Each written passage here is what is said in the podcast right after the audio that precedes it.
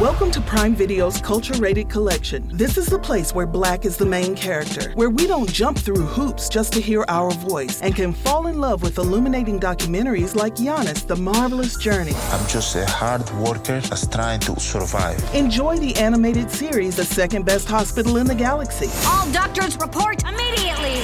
where we dive into something new like the latest season of Them, The Scare, and the award winning American Fiction. Welcome home, baby. Or add to the experience by buying or renting the biopic of a legend, Bob Marley, One Love. I want my music to unify people. And add on channels like Paramount Plus and Starz to bask in nostalgia with Beverly Hills Cop This is the cleanest police car I've ever been in in my life. and BMF. We about to take over the whole nation. Explore Prime Video's culture rated collection and enjoy old school greats and new school hits. Prime Video. Find your happy place. Restrictions apply. See Amazon.com slash Amazon Prime for details.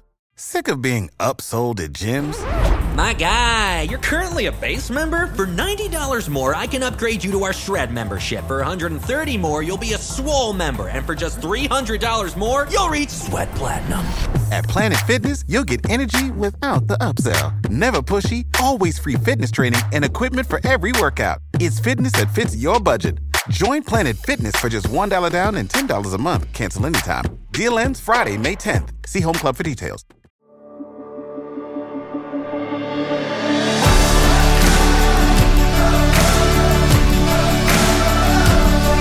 Welcome to the Gravity Leadership Podcast.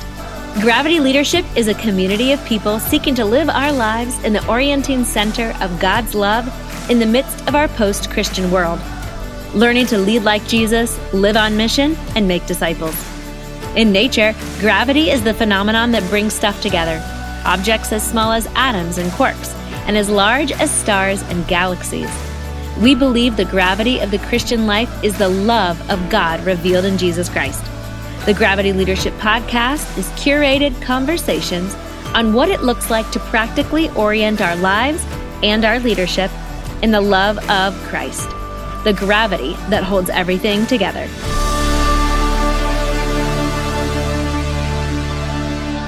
I, I'm Here we hitting, go. I'm hitting the buttons. We got it. Did We I hit got the right button? We did.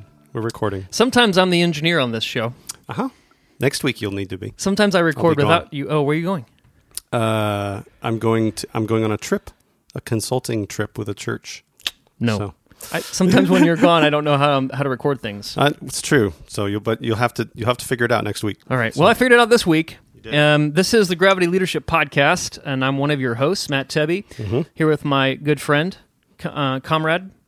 Which, uh, by the way, in arms. growing up in the '80s, Comrade was like a dirty word. Oh yeah, that was code Yeah. for the communists. But I had to. Yeah. My, my my son is a it is a communist. My son you know, came home from camp and he's like, Dad, I have a friend who's named Comrade.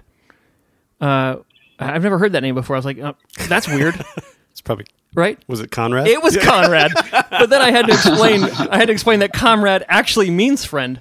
Uh, anyway, uh, Comrade. Yes, we're yes, joined by two other. Tebbe. We're joined by uh, two other guys who are comrades. Uh, Glenn Packiam is joining us all the way from Colorado. Is that right, Glenn? Colorado Springs. What's up, guys? Colorado Springs. That's right. All right, welcome. And Seth Richardson's joining us all the way from Arkansas. Arkansas. Yep. Fayetteville, Arkansas. Yeah, that's great. Arkansas. All right, guys, uh, we're we're doing a series on power, describing how Christians interact with power in healthy and unhealthy ways, holy and unholy ways. And Glenn and Seth have both written on Christians' approach to power uh, in uh, sociological terms and stuff. And I can't wait to have this conversation. But first, let's do some introductions. Glenn, will you give our listeners a brief intro to who you are? Sure. I am a pastor at New Life Church in Colorado Springs.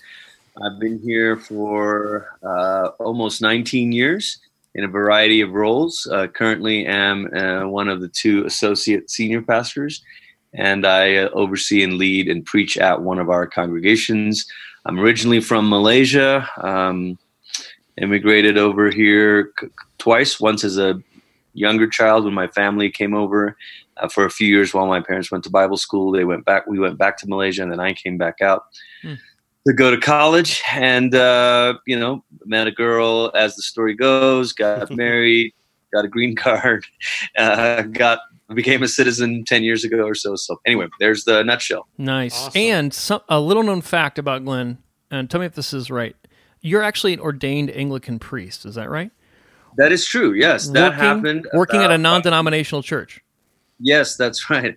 Yeah, a very um, a very creative move on the part of the bishop and of my senior pastor. It required both of them to kind of think a little bit outside the box. So, I was raised Anglican in Malaysia. My mom comes from a long uh, line of uh, Anglicans, Hmm. but then moved away and kind of have been in non-denominational, you know, Pentecostal charismatic churches for most of my life.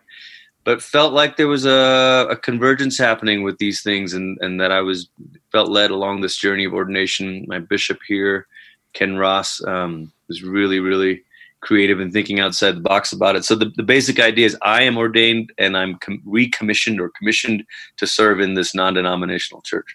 That's awesome. That's great. Three cheers for the bishop. Yep. Hip hip. Yep. Yep. We'll just do, we'll just do one. Just one cheer. Uh, yeah, that's great, enough. Glenn. Awesome. Uh, thanks for that. And then uh, Seth. Seth, how about you? Yep. T- Get, what's your deal? Yeah. My deal. Uh, my deal is that I uh, lead a church plant here in Fayetteville, Arkansas. It's about two and a half years old. Uh, it's a it's an Anglican church plant, so we're all um, Anglicans here today. Um, yeah, and so that deal is that it involves uh, feeling like I'm uh, on a runaway train most days, trying to keep it on the tracks, and it's all a whole lot of fun. Yeah.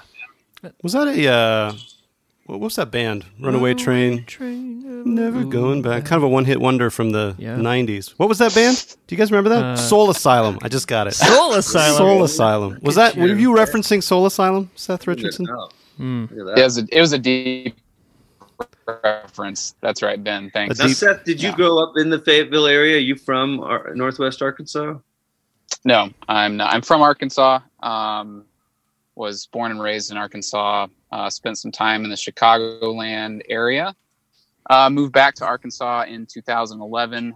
Uh, I was in Little Rock for a while. Actually, worked at an Anglican church there in Little Rock. Was an associate uh, pastor there, and yeah, been up here in Northwest Arkansas for two and a half years. Very cool. Great. Well, it's great to have you both on the podcast. You've each written an article on a website called Missio Alliance. If you haven't uh, seen that website or these articles, we'll link to both in the show notes, and you can check it out.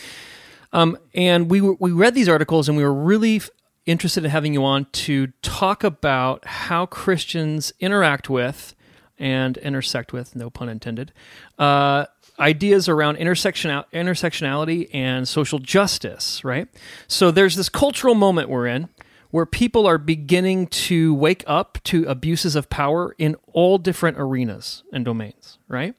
Um, so there's uh, male, female, there's race, there's uh, status, there's economics, uh, there's gender identity, all these power dynamics at work. And there's a bit of a steep learning curve for Christians to navigate the research, the outsider language, how do we engage and interact with this? And so if you're on if you're on social media, you'll often see grenades and bombs launched. Uh, you know, either social justice is the gospel or social justice is the spawn of Satan, and it's the uh, biggest. It's it's part of the Antichrist uh, design to take down the church. And so uh, I think Glenn, uh, you and Seth have written and thought about this in ways that are extremely helpful for us as we navigate this complex and confusing conversation. So let me give you a chance, Glenn. Yeah, Ben, is that all right? Yeah, that's fine. Yeah. You, you look like you were gonna either like talk Yeah. to me or Yeah, no, was no. it a holy kiss you were coming in for? Yeah, well, I was just, you know, just just appreciating what you're saying. Oh, thanks. I appreciate that. Uh, Glenn, can I give you a chance? If you are coming in for a holy kiss, just let me know ahead of time. Yeah, I'll try to give right. you a heads up. Uh, Glenn, I thought we were past that though in our relationship. so mm, I don't know. yeah, Feels like a I big still deal. can't surprise you with that. You know what? You know who, who did surprise with a holy kiss once? Judas. Oh, well, that wasn't really a holy kiss. Oh, but it, but it was like I was reading the Psalms uh, yesterday, right? And uh, um, and and the psalmist talks about uh, like kissing the sun, right? Yeah. It's it's a it's a sign of allegiance and like uh, confessing a faith. So Judas uses this sign of allegiance and Right. commitment Right. to betray Jesus. right, which makes it unholy. But, but yeah, that's Yeah. a- that that is a fascinating.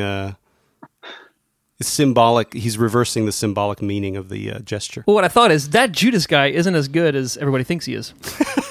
uh, anyway, back He to this might be the conversation. villain. He might he might be a bad dude. Uh, Glenn, would you give us a brief introduction to uh, your main point of your article and why you felt the need to write it? Well, yeah, thanks. Uh, th- you know, I, I, I want to clarify that I didn't write it to address the questions about justice and the gospel.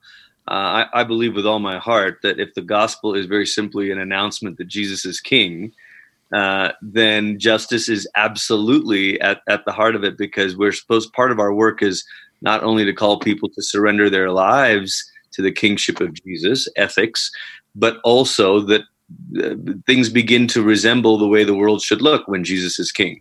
Uh, the, the hungry are fed, and on and on and on. So, Amen. so I- I was not trying to get in the fray of that uh, conversation, and I also want to uh, maybe put some uh, lay some other pieces out here. Um, th- there has been on some other popular kind of neo-reformed blog sites the debate about terminology like intersectionality and cultural Marxism and all of that. And I just want to say, I I, I am not um, trying to address those terms uh, per se, and many of those terms are fraught with a particular history that I am a novice to. Um, and many of them come with a history of being certain terms being used in in uh, racially oppressive ways and all of that. So I, I'm I'm not trying to come into this conversation because of those terms or because of that debate on justice. Uh, the impetus for me writing my piece was that I felt um, my observation is that um, power dynamics are a very important perspective to consider, but they're a lousy first principle. So what I mean by that is, you know, when you're when you're engaging in a debate, you kind of need some first principles, some some things that don't need to be demonstrated, but then you kind of build from there, and then you critique each other's arguments based on whether or not they are flowing from those said first principles or not. Um, but but power dynamics are, are are lousy first principles because they end arguments. They don't begin it. They're not a premise. Um, you you can't start by saying, "Well, you're in power, uh, therefore you're um, you're going to be an oppressor." And- yeah. and- so what you're saying is like, uh, if I'm in a conversation with someone, just to put flesh on this, uh, Yeah, yeah. because I'm a I'm a white guy who is uh, heteronormative Mm-hmm. um, and a Christian, automatically my perspective is delegitimized because of those those ethnic and sociological categories. That's correct. That's correct. And and we could take you know take uh, an example, say from some of the recent conversations about abortion issues. So if a man says any opinion about abortion uh, or the life in the womb being uh, you know all of a sudden that opinion is no longer evaluated based on scientific claims about when life begins and heartbeats and all of that all of a sudden it's simply immediately invalidated because the person saying it is a male. So wh- what i'm trying to say is there there is a misuse of power dynamics and i wish i would have said it uh, maybe this bluntly in, in the piece but the misuse of power dynamics is when it is used as a first principle a premise Hmm. instead of a perspective uh, it's an important perspective, and I think I think Seth does a good job in his piece saying, "Look, if we're going to be faithful, we have to wrestle with who's in power and who's not." And I agree. Yeah, yeah, that's fascinating. So, Yes. so Seth, maybe use Yes. that as a jump jumping off point for you to describe Mhm. uh, your central thesis. Maybe Glenn, um, maybe you want to expand on what Glenn said and why you decided to write your piece. Yeah, yeah, I think that, and I, I want to echo uh, Glenn's caveat that there are, uh, are some technical pieces of this discussion that I'm a novice to and that aren't motivating uh, uh, my thoughts. So I, I'm in the same boat as Glenn there. Yeah, so um, I, I think that Glenn and I are are headed in the same directory or uh, trajectory in a lot of ways, and what I saw was an opportunity uh, to f- continue to fill out that trajectory. There actually there and hearing you talk now, Glenn, there may be some methodological differences between how we get onto that uh, trajectory, and that will be an interesting thing to work out. But uh, so you know, Glenn Glenn's main point was these power dynamics aren't uh, enough, like as a self-referential in like unto themselves, like they don't do the kind of work that we need to do in order to form uh, a place of fullness and hope and uh, and new life for everybody. Like they don't do that work on their own. Um, but uh, the main point that I was uh, I wanted to to push into was that even though they aren't enough, um, they're still ne- and Glenn already said this. They're still necessary for um, being able to uh, imagine and then inhabit a way of faithfulness in with a Christological vision, and that's what I know that Glenn and I both share is like what's the Christological vision here? I think, and this may be the, the point where there may be a slightly different methodological approach, um, is that it's my conviction that in order to come to some type of uh, shared vision, um, I, I, wouldn't use the language first principles, but I mean, that's the same kind of thing. In order to get access to a first principle, um, I have to first reckon with power. Yeah. Hmm. Um, and so uh, that that's sort of what I was getting at, and, and, then of course raises the question: Well, what does that look like, and how do you do that in a way that doesn't essentialize um, identity uh, in some of the ways that we see happening with identity politics? Hmm. Um, but that but that's my big point is that like there's this history. So you know we're not in neutral space right yeah. like yeah. we we're in a we're in a we live in a world in which uh, things have been turned upside down from god's uh, creation intent for humans and people have been, been dehumanized in space and bodies have been disfigured and dehumanized hmm. um, and so uh, we got here somehow right um, and and and one of my convictions is that the way that we got there uh, was uh, um, trying to articulate a first principles mm. without first reckoning with power.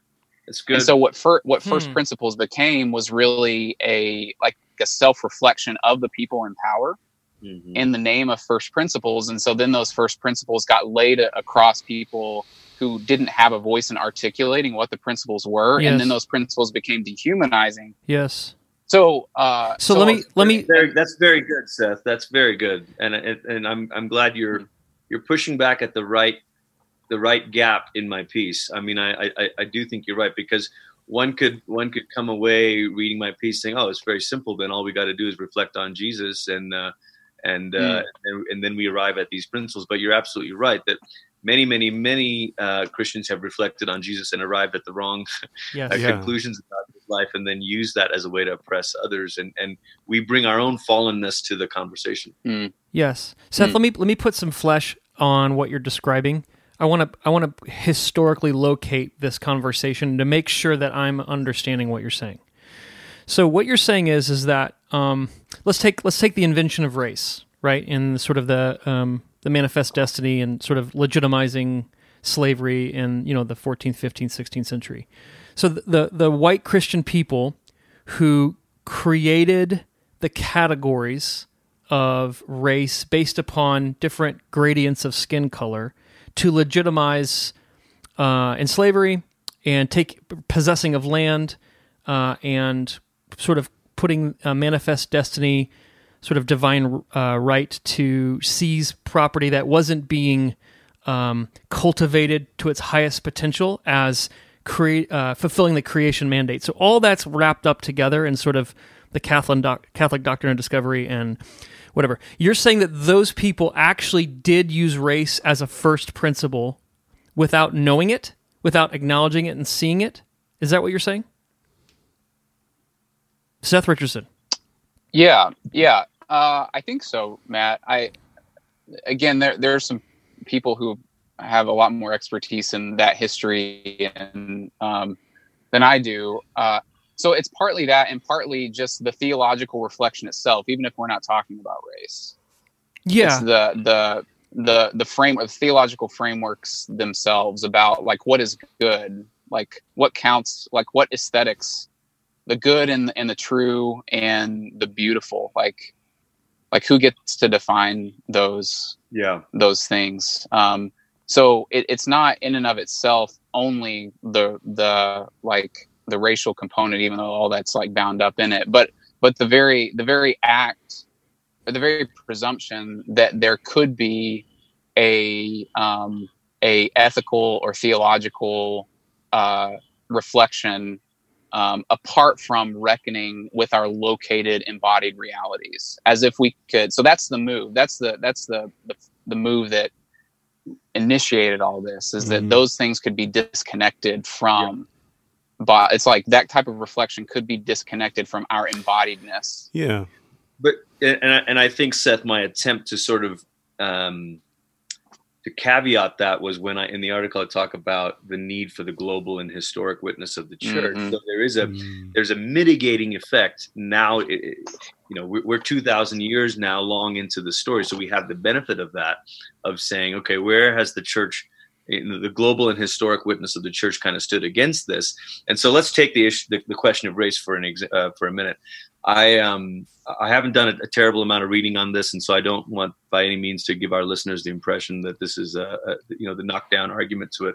But I would question uh, the the notion that this arose out of Christian Europeans, um, and and I would like to suggest that it actually arose more out of mid 1800s. Uh, Enlightenment rationalism that the more secular Europe got, specifically England. So there is a British social scientist in the 1850s, 1860s who develops race theory.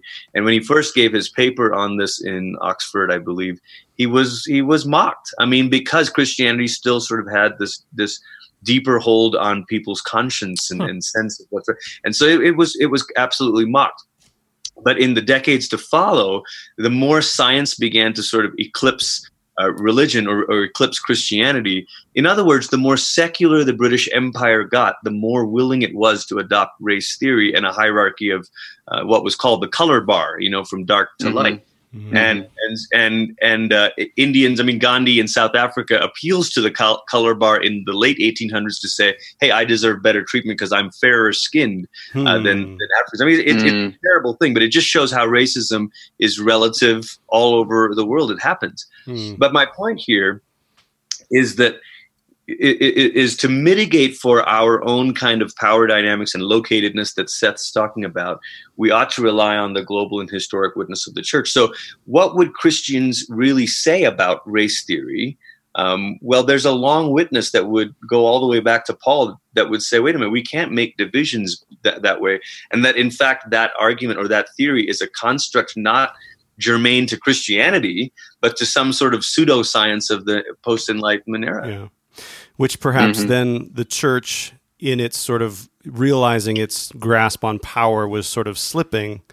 There could almost be this uh, assumption, and I don't know the history of this, but you know, uh, a an attempt to sort of appease the powers that be by saying, "Oh yeah, we can legit we can legitimize legitimize this theologically for you if you'd like." You know, we can we can point to the Bible and say that this is what's there, um, if you like. We had we had Mako uh, Nagasawa on our podcast um, a, a little while ago, and he uh, he was talking about this, where he was saying that these the originally race theory and all this stuff was was essentially heresy, um, Christian heresy that the church unfortunately adopted um, Yeah. from that from that thing. So, um, Yeah, can I ask? Can I press into that a little bit, Glenn?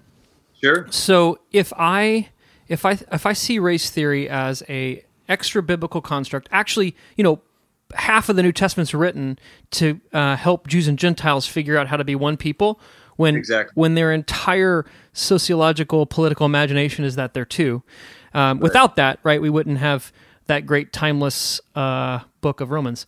Um, but so anyway, there's there's this there's that on one side. Then there's me me as a white guy who has benefited the most from creating from the racist structures and systems in place no one's benefited more than me.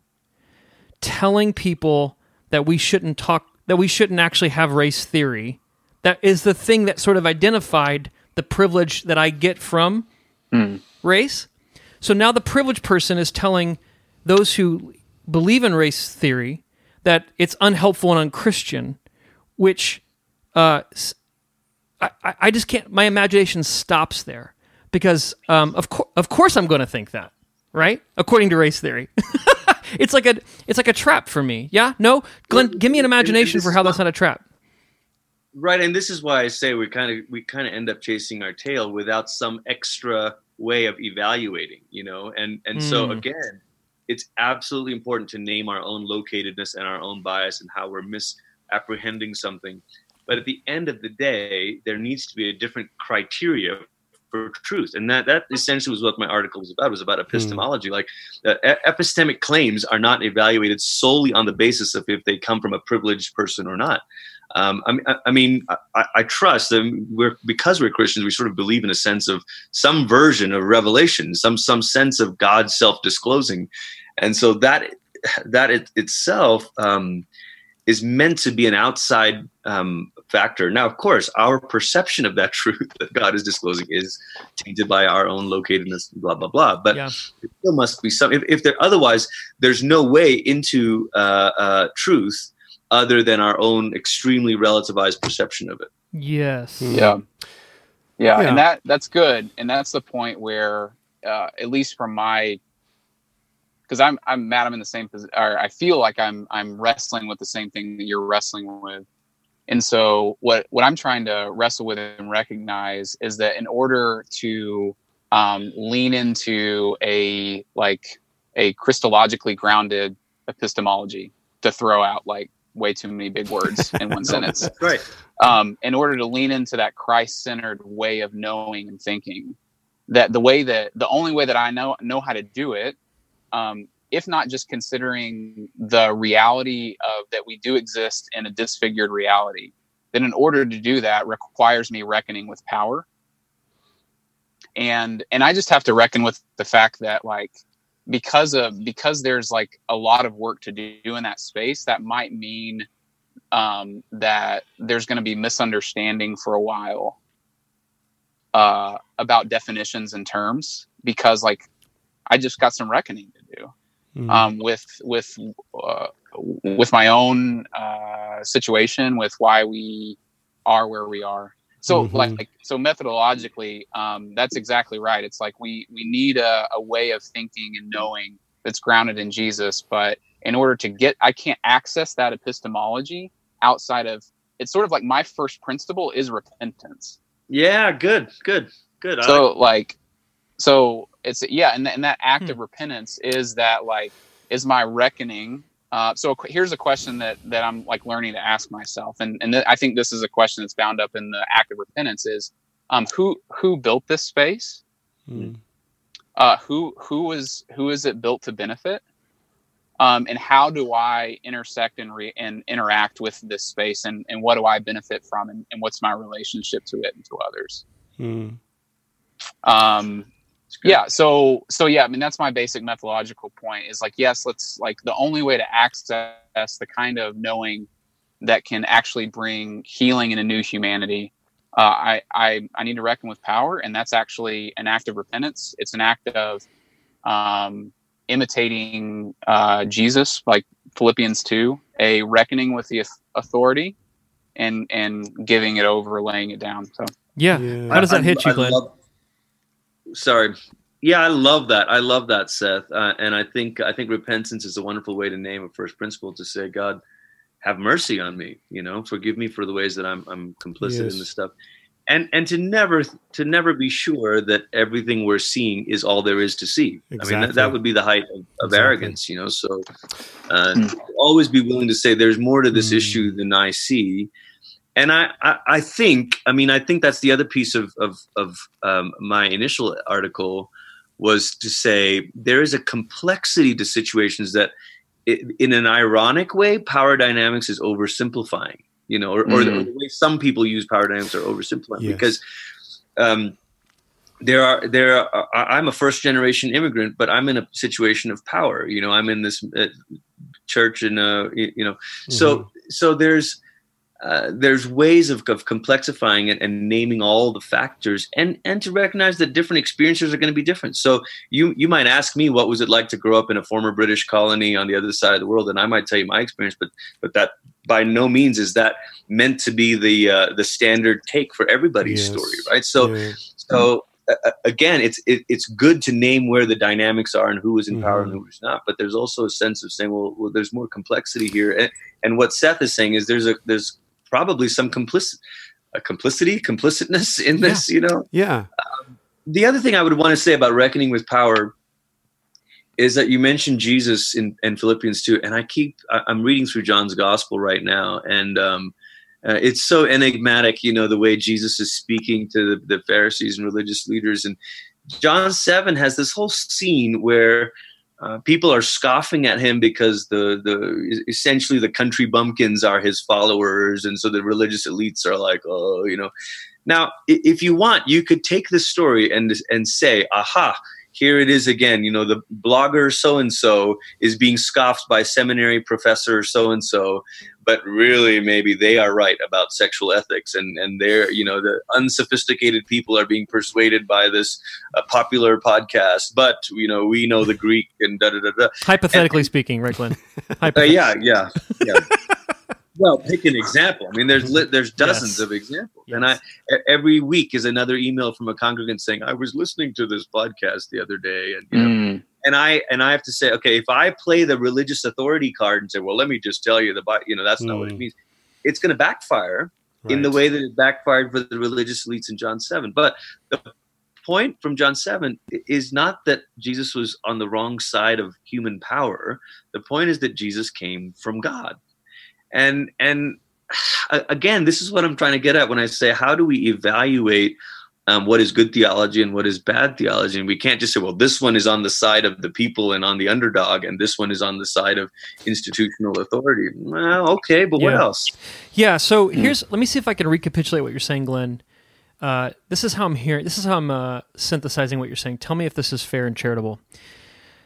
When we get when we get caught up in frames of like worldly frames that define power like race theory right? So so then when somebody comes to me with an lgbtq question and me being a, a white straight guy like there's there's nothing i can say right? I'm i'm automatically sort of at a all i can do is agree and affirm and uh, learn right? That's the only posture i can take that's fair or just. Um, what what you're saying is basically that frame of power is Antichrist. Meaning, not automatically, not automatically. There is something Christ-like in listening to the people and coming yes, yes, yes. So me listening, receiving, learning, growing is is Christ-like. But but the way that power is defined in the world isn't the way that Jesus embodies and defines power in the kingdom of God. There's a yeah. different locus center of what power means and what it means to have power. So the reason you don't fire off like a you know a proof texted uh, theological tome to your congregant is because that actually is a there's a first principle in that email of what power is. Yeah. Right. Yeah. Is that what you're saying? Uh, yes. Uh, and and that would be a Pharisee paradigm of power to just throw the book at someone. So the, the, the, Jesus paradigm of power uh, might be to say, well, let me wash your feet. Tell me why this issue is important. Mm-hmm. Yes.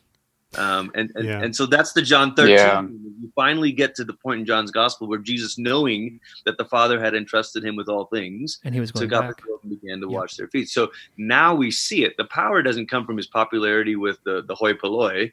The popular, his authority comes from God, from but God, it is yes. used for the washing of feet of the herd. Yeah so here's what I'm hearing in this is I, I, think the two ditches, the two temptations that are easy to come by because and I think they're easy to come by because they are framed within the world's definition of power.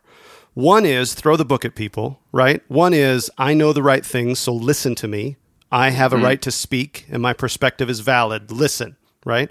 So that's the that that's one perspective. And then what what gets uh, you know the, the other the antidote to that right maybe. the antidote to that is no you can't speak. Say nothing. Yeah, only only listen. We're speaking now. So like both of those frames are are like we see what's real and you have to shut up and listen. And the christ-like paradigm is i mean what you talked about earlier seth it's repentance. It's yes. I can speak, but I, ha- I have to reckon with I, I do speak from a location. I have a perspective, but I can say, here's what it is. Tell me what you see in yeah. this, right? And so it's it's both speaking and listening. It's you know washing feet and holding authority. It's you know it's it's all of those things together yeah. rather than splitting it and thinking, well, I either have a right to speak or I I can't say anything. Yep. Mm-hmm. Mm-hmm. Yeah, and I I like how uh, the uh, image of uh, John 13 that Glenn is drawing out here yeah. Because that means that, like, faced with this question, because I mean, we're talking about a contextual question. We're, we're talking contextual theology here. Like, how do we lean into this situation without just asserting our authority over people or being absorbed into the existing, uh, like things that are at play? Mhm. And what what that requires is not just um, certain ideas or thoughts about things, but it a- it actually like requires a posture. Yes. And so that's what's like so helpful for me is that on the other side of repentance, so that's the model that I'm working with. Is on the other side of repent, repentance is like that first thing that gives way to a uh, a method of um, communion is the the way that I summarize it. Like Right. that that uh, and I see and this is important for me too because it does apply to um, addressing issues of a segregated reality and racial issues, but it also just applies to almost every discipleship situation that I find myself in, like in my in my congregation, like with people. Like I can like ass- assert my identity and picture of what people's lives should look like in the situation. I could uh, uh, get absorbed into uh, the uh, things that they are wrestling with and the lives that um, they're struggling with. Like, or there's a, a different way of communion Yeah. of coming with of of washing feet that together like a new identity a new way forward together is shaped in that act of of self-giving love that posture That's beautiful, Seth. That's really beautiful. Boom. So, and I, I, I thought one of the beautiful things about your piece, Seth, was talking about the segregated reality and talking about um, the history of, of, of how uh, you know white European immigrants in America have treated African American slave and, and slave obviously slavery, but then even in the in the recent decades, post segregation eras and all of that. I I, I want to say I was not thinking about um, that context when I wrote my piece. Now now to to my you know you know maybe great uh, oversight there, but I I wasn't trying to address um, black theology, say, versus versus some other kind of kind of thing. What what I was thinking about is the more generic statements that people make, such as "I'm only reading uh, dead white guys," you know, and I need to read. And I, I get it; it's important. As a person of color, I, I hope people read uh, my works. If, should they be more, you know? But but but I also sort of resent the kind of pushback of like, well, how how dare you read N.T. Wright and uh, you know, Moltmann and all these other people be, simply because they're white. And I want to say, well, can we have a more interesting discussion about certain uh, certain persons' theology? Yes. Mm. So That's good. Is it too simplistic then to say the world's question about power is who's in charge? The kingdom's question of power is who has the capacity to love?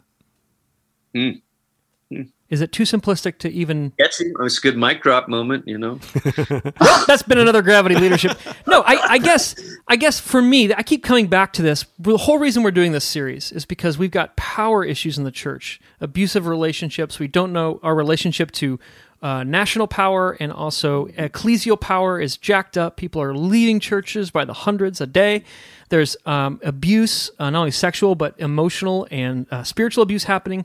Uh, narcissism is rampant, and um, even in these conversations, it seems like we have a fetish and a preoccupation with worldly power in our churches, and and we don't have a robust imagination that that love is powerful, Mhm. love can get the job done, Mhm. and love is the ethos, the atmosphere of the Trinity and the kingdom of God. Hmm. And what I hear you naming for us, Glenn and Seth, is this. This is why love's so important.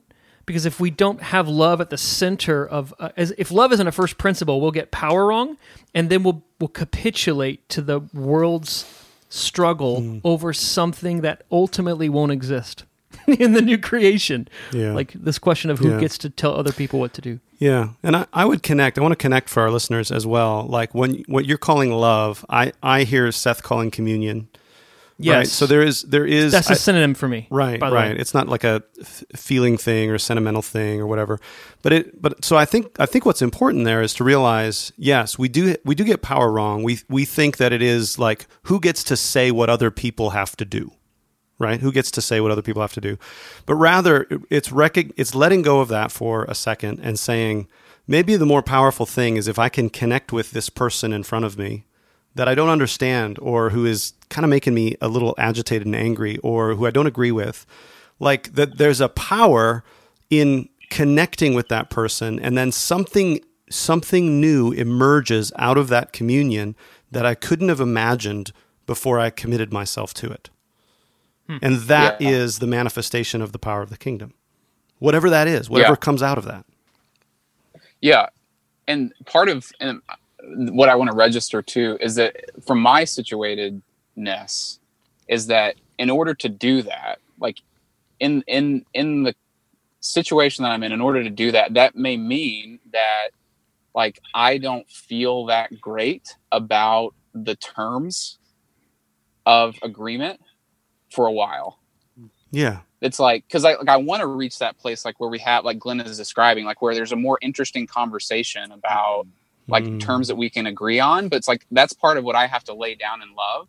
True. Is that like I there may be a season in which like I'm just I'm I'm not gonna feel great about that. Uh and yeah so because hmm. part of part of um i think the the struggle uh is that they're um Sorry, guys, I just lost my train of thought because I'm in a parking lot. There's interesting stuff happening. Trying to have conversations in a, in there, a car. There it is. That's lot. the struggle. Yeah. Uh, but yeah, I mean, suffice, suffice it to say that um, that part of the work. Um, oh, I remember what I was going to say. Is. is. that like we got here for a reason? Yeah. yeah. And part of the contextual work, and I'm uh, uh, this is I think uh, this language comes from Soong-Chan Rah, is that like there are dead bodies in the room. Yeah. And like I do want to move to a positive proposal, but before I'm I'm I in my situatedness like try to move too quickly to a positive proposal, like I have to reckon with myself and and reckon with the reality of of what's going on in me and what's going on in those around me even if it means that there's going to be a season where i have to say like i'm just not going to be able to like yeah move toward the kind of positive right. proposals even even if that's the result of somebody projecting onto you things that don't belong to you right you you might you it's like you resemble the people who just killed all these people in the room. All these dead bodies yeah. are are here because of somebody who looks a lot like you, and so I I'm having a hard time receiving from you. And as somebody who is, you know, who has power, culturally speaking, I think one of the moves that Christ would have us make is to say, "Okay, I get it. I get it." And and maybe there's a season where, you know, I don't say as much as I want to hmm. or know. Yeah. Well, and on the and on the flip side, for the person, you know, who's struggling with that resentment or that negative association, the move Christ would want them to make would be forgiveness and generosity. And I know yes. that that that can sound cheap, but I I think if we don't if we don't have those mutual reciprocal movements, yes. that's the cycle of grace. Is that Amen. that there is repentance on the one hand, and there is embraced on the other, and and there needs mm-hmm. to be a both. And I, I, recognize this, guys. I, have been in. Uh, I, I think I I have been in some rooms where the tone has turned so uh, antagonistic against yes.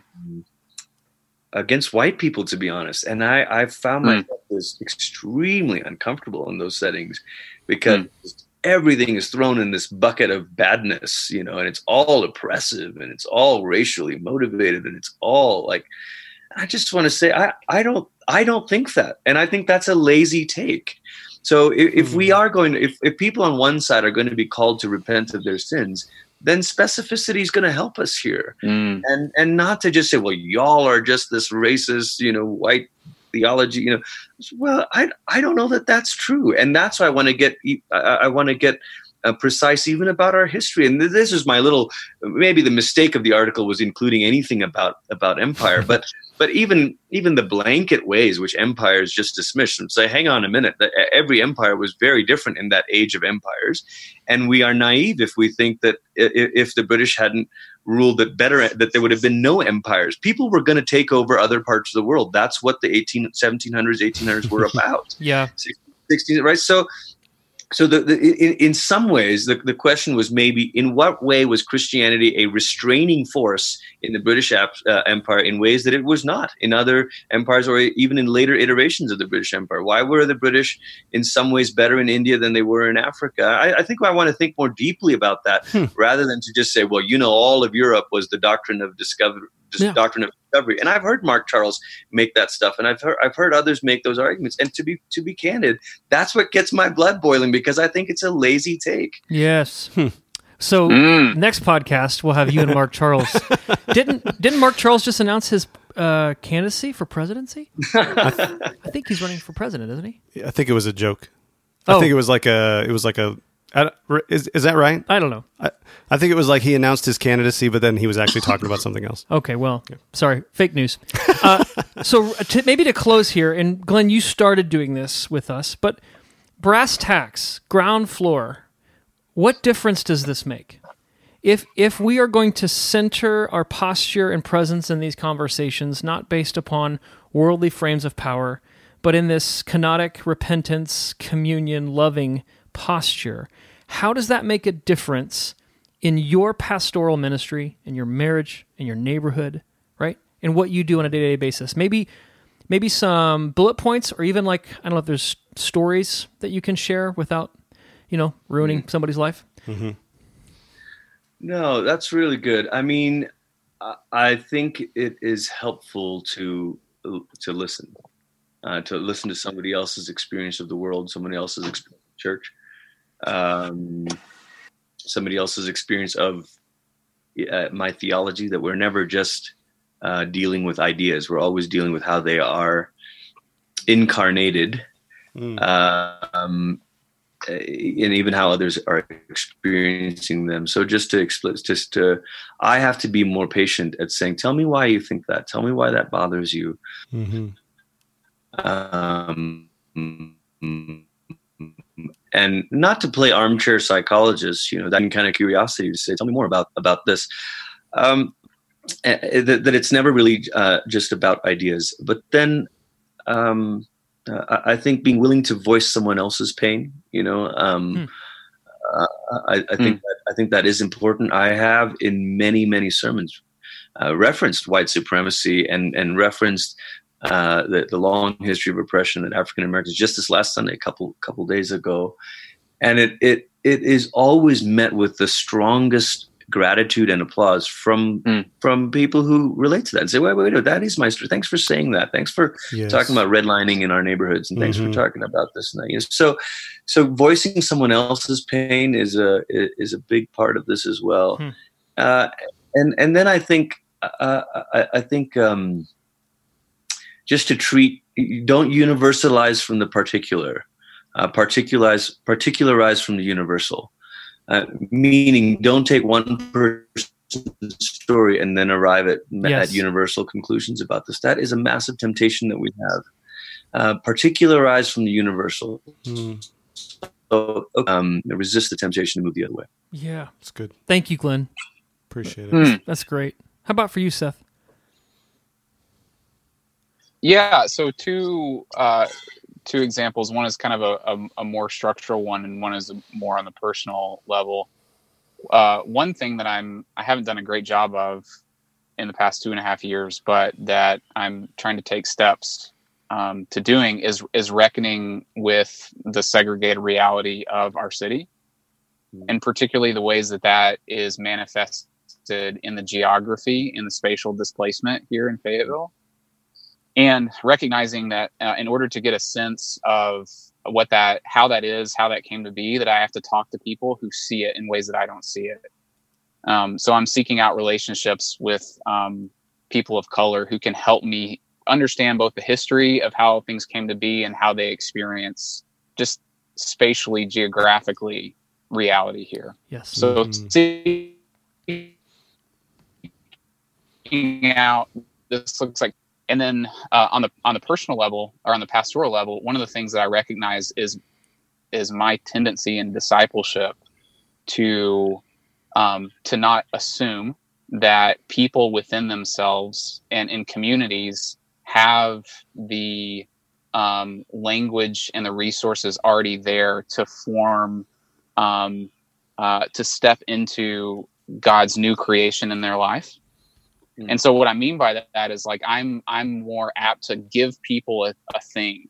Like here's the language you can use, here's the system you can use. You can um, experience transformation in God's in, in your life, God's transformation in your life by like doing what I'm saying, Mhm. but rather like um, uh, moving into uh, as a as a first principle, communing with people, sharing with them, dwelling with them, like listening to uh, the experiences and language that they already experience and then forming out of the language and experience that already exists in their life and in their culture i guess to form uh, and to imagine ways of god's transformation and new life through that Hmm.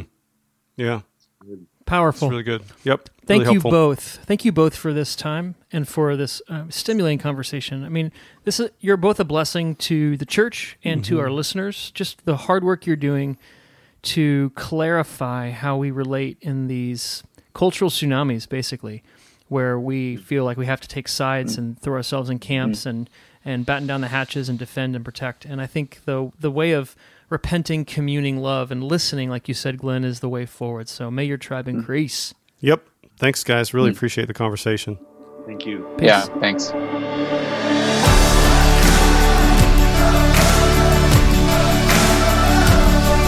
Thanks for joining us for this episode of the Gravity Leadership Podcast. If you enjoy learning from this podcast, please be sure to show your support by rating, reviewing, and subscribing on iTunes. Be sure to share with your friends on social media too. And we would love to hear from you, so please email us at podcast at gravityleadership.com. You can join our online community for free at gravityleadership.com slash join. You'll get our latest content delivered straight to your inbox, as well as an email most Fridays with curated links to articles we found interesting or helpful. To join us, go to gravityleadership.com slash join.